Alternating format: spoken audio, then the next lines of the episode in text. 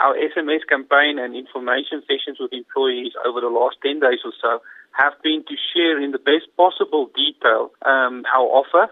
And we are now asking employees to indicate by SMS whether they believe this offer is fair under the current circumstances and also whether they're prepared to come back to work on the basis of the settlement offer. Obviously, this information will give us a clear indication of our workforce and the information will also be used for us to decide when and how best to reopen our mine.